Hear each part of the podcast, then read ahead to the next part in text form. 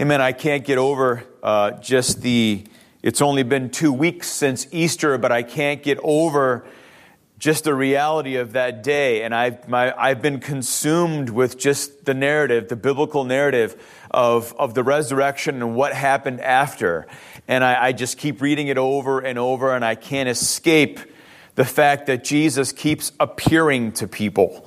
And I am so encouraged by that. And I'm so um, uplifted because I, am reminded that no matter where I am in my journey or where you are in your journey, Jesus will keep appearing to you to help you, to aid you, and to guide you.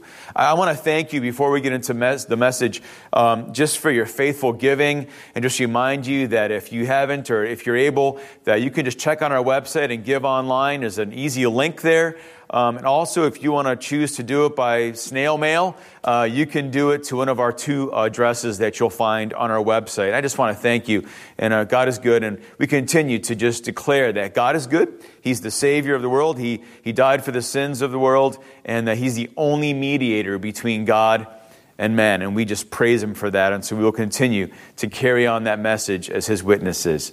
So praise God. This morning, as I mentioned, I can't escape. Uh, that Easter message and what followed after the resurrection. And so we're in Luke's Gospel, chapter 24. I am not going to read our text because it's long, but I encourage you, either on your Bible app or an actual physical Bible, that you would follow along um, wherever you are um, in Luke's Gospel, chapter 24, verses 13 to 35. And it is another account of Jesus appearing to disciples who were wondering who were on a journey. And it's, a, it's, a, it's an account that we're probably familiar with if you're a Christian, but I just want to highlight, and I'll go through the narrative, but how these two disciples who were on the road to Emmaus, that they made three choices. They made three decisions, actually, to help them when they were disheartened to move from a place of confusion and bewilderment to a place of joy and wonder by the resurrected Jesus. I love that because God constantly wants to move us from that place where we are either confused, we're discouraged, we're, we're, we're, we're, completely lost in our thoughts and we can't reason through things, but He comes to us and He grants us and He gives us His joy and causes us to be filled with wonder because He's right there with us alive and well. And the first choice that these disciples made, and we'll go through the narrative, is that they made a decision to accept an interruption in their lives. And, in, and we can find that in verses 13 to 27. And our passage starts off with two disciples heading out from Jerusalem on a seven mile journey to their home in Emmaus.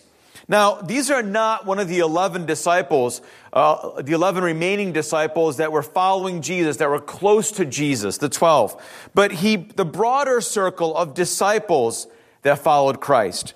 One of their names is Cleopas, and the other is a close friend. We don't know who the other one is by name, but maybe it was even his wife. We, we don't know. But the two are friends, and they're caught up in a conversation as they're walking on this seven mile trip home. And they have so much to talk about. Probably and most likely about the events of the past two weeks that had led to the crucifixion of their friend, Jesus. And then, as all these strange reports are now swirling about an empty tomb, angelic visitations, and the perplexing news that Jesus was now alive, I think their conversation went all over the place. They were theorizing, they were sharing their feelings and their emotions, and they were wondering if it's actually true. Is it just rumor? I know that a disciple said this, and Mary said something we heard, but is it really true? Now, let me just pause and, and make a connection here with how this is so relative, again, to our lives and how the Bible applies to us today, right now. Now, if you think about Jesus' journey to the cross, there's a parallel to our lives. I mean, think about it. We've all had our Gethsemanes, haven't we? Or can I say, don't we still? There's, these are the times we feel like crying out and we want to say to God, Father, please let this cup pass from me. I don't want to drink it. It's too much. Why is everything happening to me? Set me free. I don't want to have to go through this. We've had those moments, and maybe you still, even though we're two weeks after celebrating Easter, you're still feeling like you're stuck in Gethsemane. Oh, that's okay. He does hear you when you cry out. What about our Calvaries? Don't we have our Calvaries? There are moments, and, and certainly there was a moment in our time where, where we died to ourselves and were made alive to Christ, but we feel so alone and, and we cry out to God, and maybe you say, not just God, I want this cup to pass. I don't want to have to go through all this stuff. Why me? But you've actually gotten to the point and you say, God, why have you forsaken me? It feels like you're not around me. Where have you gone? I'm dying. Don't you see it? It's possible that you're going through a Calvary moment too, even though we're just two weeks out from Easter. Easter. But it's also possible for you to have a resurrection. In fact, Paul reminds us in Romans chapter 6 that all who have been baptized into Jesus have been baptized into his death. And even as Christ was raised from the dead, we too are raised to walk in a new life. Jesus, and in Jesus, we can pass from death to eternal life. Man, that is just awesome. And it just, it's an amazing transformation, an amazing experience to go through in our lives. Now, if we have our Gethsemanes, we have our Calvaries, and we even have a resurrection experience and moments in, in our lives. And of course, those things all do happen. Then is it possible that we can have an Emmaus journey and experience as well? Here we are. We're traveling down this road of life, and our hopes might be shattered for different reasons. Our prayers might seem to be unanswered. We're trying to deal with everything all by ourselves. And suddenly, Jesus comes and walks beside us. I almost feel like I can't even go on because that experience for me has been so real. When you're going through all kinds of things in life, and all of a sudden, Jesus shows up, and sometimes we're unawares, even like these disciples. And to these disciples, in a certain sort of way, Jesus is just an interruption. I mean, really, think about it. It would be like if you're walking along the beach, which we can't really do right now, but that's okay. But if we're walking along the beach with your spouse or a really close friend, you're taking in the scenery, it's a mile and a half, two mile walk, and you're enjoying everything, and you're talking about life, and you're sharing the good things and the bad, and you're wondering why things are, and you're just, you're just walking along. And all of a sudden, someone just jumps in. You don't even know who they are. And they're like, hey, can I walk with you guys? What are you talking about? How would you respond to that? What a strange thing to have somebody just butt in on your and you're walking hand in hand maybe and they butt in and they want to they ask you what are you talking about? How would you react to that? I, I don't know how i would react. Well i think i do but i won't share how i think i'd react. But it would be really strange and it's annoying and, and these inter and not even just conversationally, but just things that happen in life and people that come along can interrupt us in our journey. And in the midst of their bewilderment, the disciples make the right decision. Instead of dismissing this person as a, an annoying third wheel, if you will, they allow him to enter their conversation. And surprisingly, the, stranger starts off, who is Jesus, with this question What are you discussing as you walk along? Perhaps it might be an innocent question, I don't know, but in the context of what was going on in Jerusalem, I wonder if their first thoughts were of condescension. They didn't maybe say it that way, but we don't know, but maybe. Because in verse 18, Cleopas responds this way Are you only a visitor to Jerusalem and do not know the things that have happened there in these days? Let me just offer this.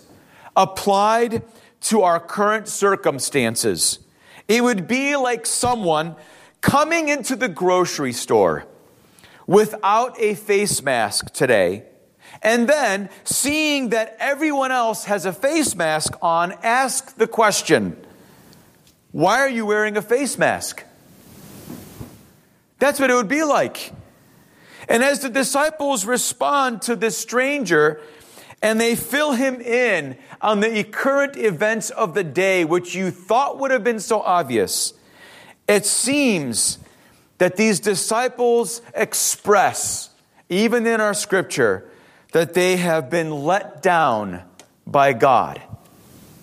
They had been counting on Jesus to be their redeemer, to be the one who would set them free from political injustice as a people from Rome. They were looking to Jesus to be the magic Messiah, waving his wand and making everything better for their lives. And they had developed these high hopes. And in verse uh, 19, Jesus even says to them that he was this powerful prophet in deed and in word.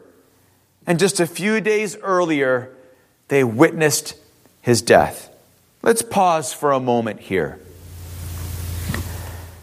Aren't we sometimes the same way? We put all our faith and hopes in God for answering some prayer for us. Maybe it's for a new job, or maybe it's for a spouse, or to make the grade, or to make the promotion in your company, or whatever it is. And now it's the third day. Or maybe it's the third month. Maybe it's the third year. And we haven't seen the results that we wanted or expected that God would give us. And so we find ourselves possibly delusioned and disheartened because we didn't think that God was supposed to work that way. He's a good, good father after all, isn't he? And so the disciples were so caught up in their confusion and their downcast hearts that they were missing resurrection, literally looking straight in their faces. I pray that God would help us to be open to holy interruptions in our lives. And maybe I've been using the wrong word all along. Maybe I should say that they're holy interventions in our lives. Rather than focusing on our life circumstances and personal agendas.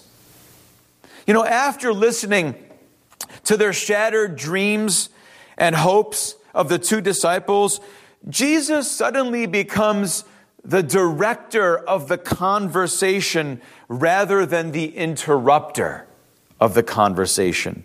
In verse 25, Jesus begins to address the disciples' dilemma by clarifying God's will as revealed in the scriptures. And he's not necessarily soft and gentle per se, but he comes at them with a, I guess, a rebuke of sorts. If you read what he says, he says, How foolish you are. Now, again, I wonder if that was me with my friend and I'm walking along the road to Emmaus, and Jesus interrupts, and he calls me a fool, how would I react? How would you react to a stranger that tells you that? How foolish you are, and how slow of heart to believe all that the prophets have spoken. Did not Christ have to suffer these things and then enter into his glory? And as we look ahead to verse 27, Jesus continues this teachable moment by taking them on a walk through the Old Testament and challenges them to consider two key words all and necessary.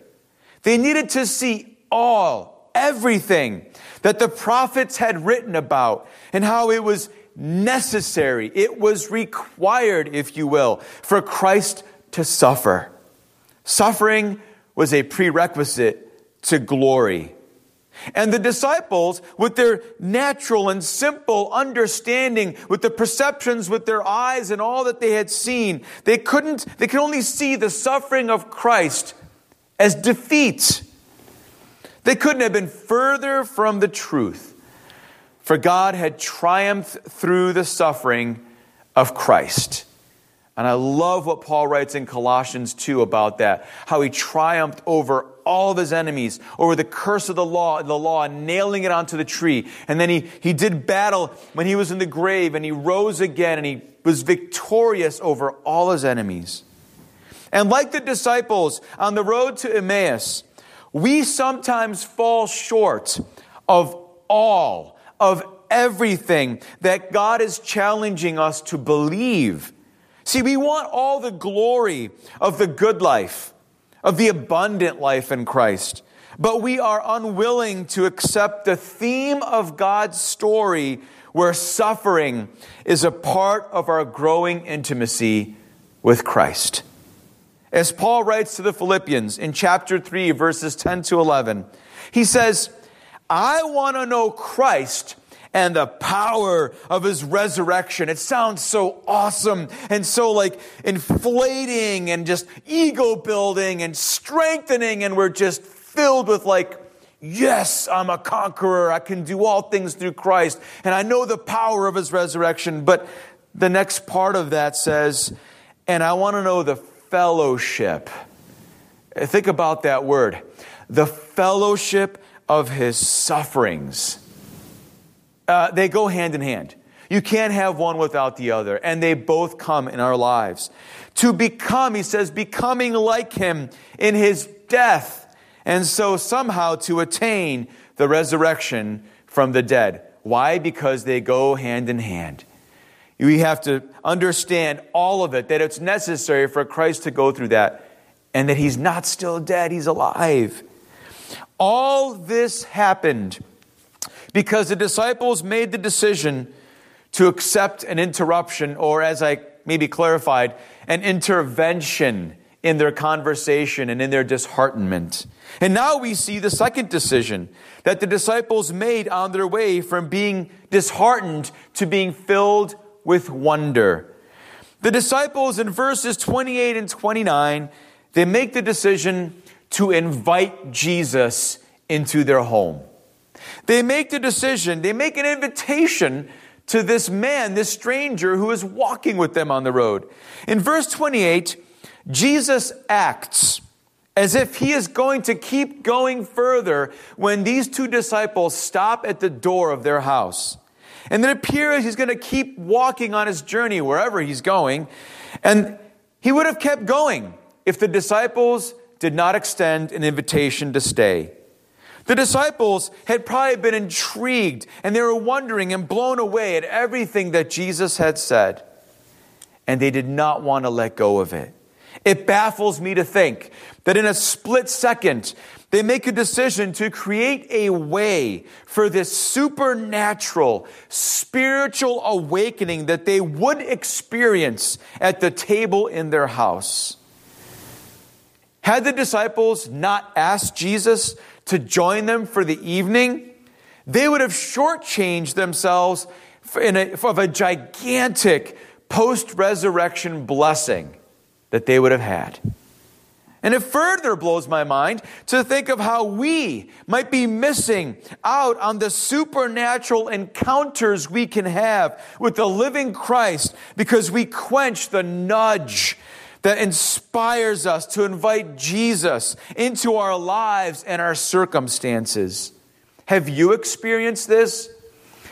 I say, and not happily, but almost in a bitterly weeping way inside of me, that I've done this. I have, and when I have, I walk away from a person or a situation or a part of my journey, and, and I realize in my heart of hearts that I, I missed out. And then I'm grateful.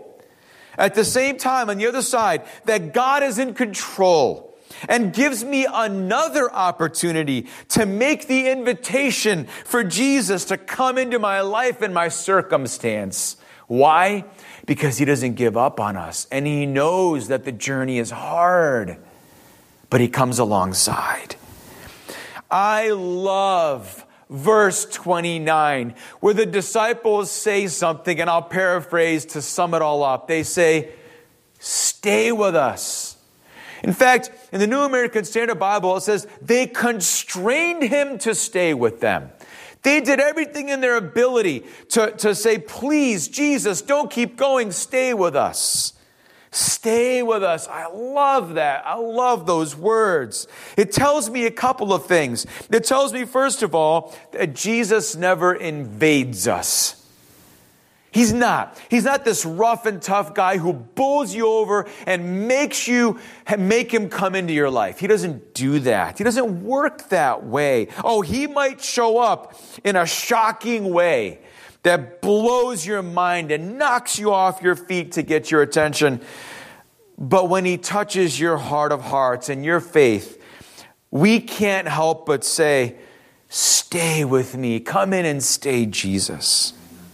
And they finally arrive home, and Jesus takes a step ready to carry on. The King James, as I said, they urge him to stay. And the second thing that this tells me is that it doesn't take much to get Jesus to stay. It doesn't. It really doesn't. I, am not saying this to cheapen the relationship that Jesus wants to have with you, but to simplify how it all begins. All we have to do is invite him. Please stay. Please come in, Jesus. Open the door to your heart, your life, your home. Invite him to come in, and he'll be more than happy to come and stay, so much so that as he did with these disciples, he'll serve you. Oh, it's amazing. Verse 30 says that when he was at the table with them, he took bread, he gave thanks, he broke it, and he began to give it to them. And then their eyes were opened and they recognized him. It's amazing what happens when you allow Jesus to come. You start to see him for who he is. And after he left, the Bible says they asked each other, Were not our hearts burning within us while we talked, when he talked with us on the road and he opened the scriptures to us? Please note that the transformation, the awakening that happens in our lives begins in the heart not the head. They're connected, but it begins in the heart. Oh God, let us experience this burning deep inside of us. A challenge for the Christian today is not to be content with mediocrity and status quo in our relationships with God and with the Holy Spirit. We are content to look so often and to actually never see who he is. We're content to listen and never actually hear what he's saying, and to be stirred and even motivated inside of us, and then we never actually respond. Oh, don't let that be you. I don't want that to be me. How different it was for these two followers of Jesus. And as they, and as we draw to a close, because they invited them into their home, and because their eyes were open to realize who was with them, let's finish the rest of the story very quickly. The disciples made one last decision.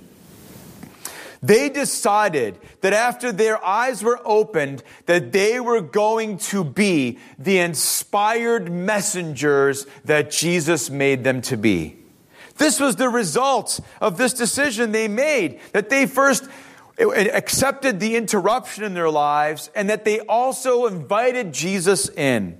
Luke returns that they got up and returned at once to Jerusalem. Now, It must have been eight or nine o'clock. It was dark out already. They had gotten home in the evening. It was a seven mile journey. They could have waited until morning, but that same night they started back. They couldn't wait to get back to Jerusalem.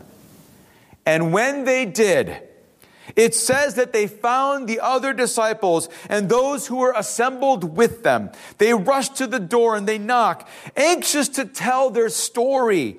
But when the disciples opened the door, the indication from Scripture is that the disciples in that house all spoke before they could. And they said, It's true. Jesus is alive. He's actually risen. He's appeared to us. He appeared to Simon. And they were standing there, blinking their eyes, wondering what's going on and saying, Yes, we know it's true. He met us on the way. We accepted his interruption. We invited him into our home. We talked to him. And then he broke bread and we recognized he's the Messiah and he's alive. He's real. He's really here. Don't you sense the excitement? All these people are trying to talk at the same time. Man, I wish it was like that in a church. And it would be like that we're praising God all at the same time, ready to share with joy overflowing because we've all encountered Jesus. We've been interrupted by his presence, by his teaching and intervention of the truth, reconciling that with all that's going on in our lives that brings us confusion. And he invite him into our home and he serves us and our eyes are opened and we can't help but be we can't be quiet. We want to tell everyone. We're all traveling on this road to emmaus. And sometimes our dreams are shattered and sometimes we laugh we cry our hopes are dashed. Whatever you're wherever you're at jesus said that by joining these two disciples this is what he said. I didn't come to take the road that you're on in life away. I came to walk with you. I'm going to walk with you until we're home.